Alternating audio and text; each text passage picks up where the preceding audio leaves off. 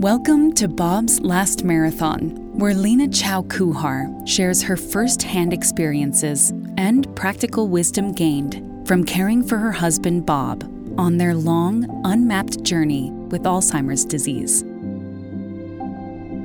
Through her own insights, as well as those of other caregivers, advocates, and experts, Lena hopes to help you meet the challenges of Alzheimer's disease and give your loved ones the best quality of life possible.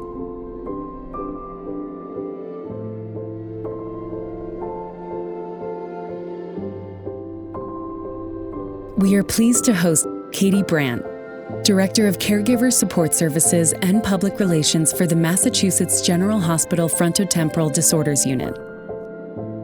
In this role, Katie has connected with hundreds of families traveling the journey of life with dementia.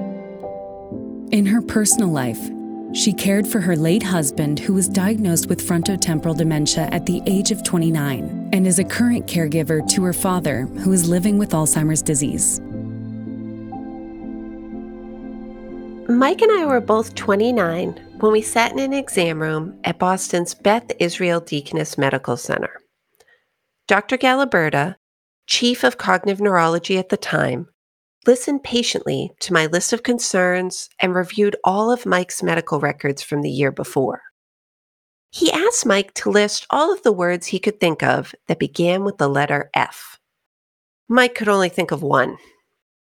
It was one that I didn't want Mike to repeat in front of our almost one year old son. When neither Dr. Galaburda nor I joined Mike in his laughter, he abruptly ended the test, standing up and announcing his need for a toilet. Once we were alone, Dr. Galaburda turned to me and said, It is very bad. Dr. Galaburda was the eighth medical professional to see Mike and the first to diagnose him correctly with behavioral variant frontal temporal degeneration. Frontal temporal degeneration, also known as FTD, is an umbrella term that refers to a group of brain disorders that impact the frontal or temporal lobes of the brain. Each disorder is identified by the symptoms that appear first and most prominently. Primary progressive aphasia creates changes in the ability to speak and understand language. Cortical basal syndrome and progressive supranuclear palsy impact movement. And, as in Mike's case, behavioral variant FTD creates behavioral symptoms such as apathy, loss of empathy, impulsivity, and problems with executive functioning. These disorders are progressive in nature, causing dementia, and often striking people in their 40s or 50s. FTD is known as the most common young onset dementia, a dementia diagnosed under the age of 65. Through education about FTD, I understood that Mike's diagnosis at the age of 29 was incredibly early, making him unique even within this rare disease community. The appointment that day was just for Mike, but a dual diagnosis was given one of patient for him and one of caregiver for me. It was a time in my life when I was leaning into new motherhood, planning my son Noah's first birthday party, and imagining what it would be like to see him take his first steps. I had never heard of FTD, and I didn't know that young people could be diagnosed with dementia. Memories of visiting my grandfather at his nursing home flooded my mind as Dr. Galaburda's words washed over me.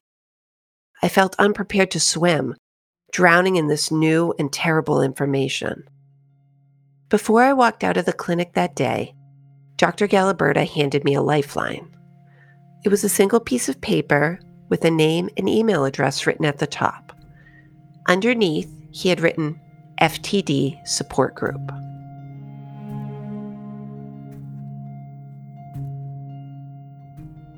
Looking back, that referral to the support group was the most powerful prescription we ever received in our journey with dementia.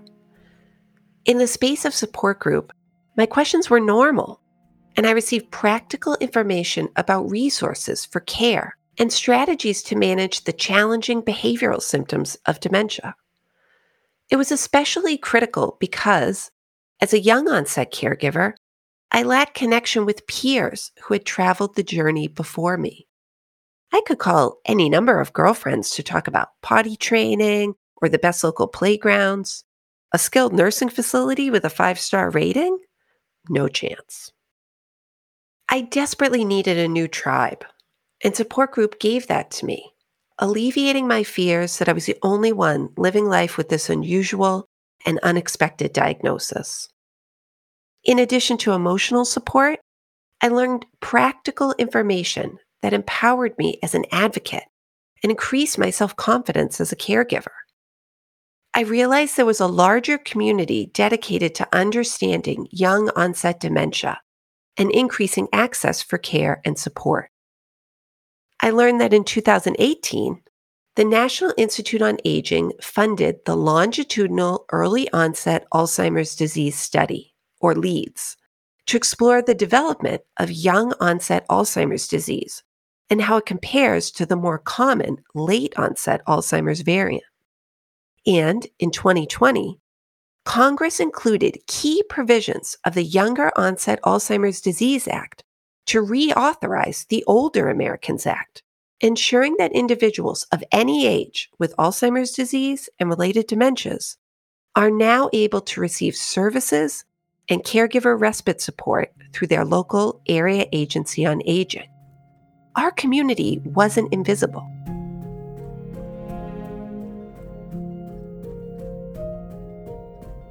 Despite this wonderful connection for support, to meet my family's high care needs, I made the decision to leave my professional job.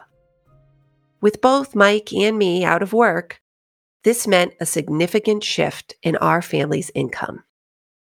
FTD and early onset Alzheimer's disease are both recognized on the Social Security Administration's list of compassionate allowances meaning that applications from individuals with those diagnoses will be fast tracked for approval for Social Security disability. This gave me assurance of a small stream of income, allowing me to build a new household budget. I signed us up for Medicaid to provide health insurance and later long term care insurance coverage for Mike's stay in a skilled nursing facility. We benefited from the federal Supplemental Nutrition Assistance Program, or SNAP, for food assistance.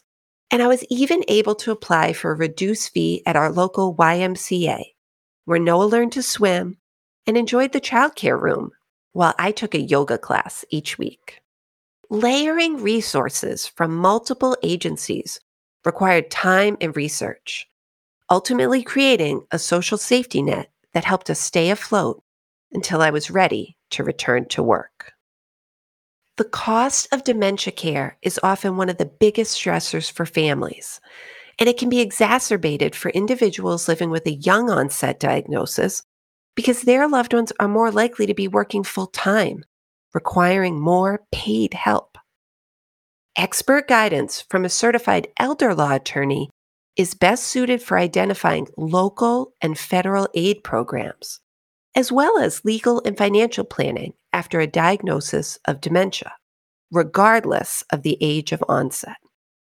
As soon as possible, seek an attorney with experience helping families navigate the journey of young onset dementia by contacting your state's chapter of the National Academy of Elder Law Attorneys. Ask for help connecting with an attorney who has worked with individuals with a dementia diagnosis under the age of 65. By working with an expert, you can make a plan that maximizes your assets, local resources, and goals of care.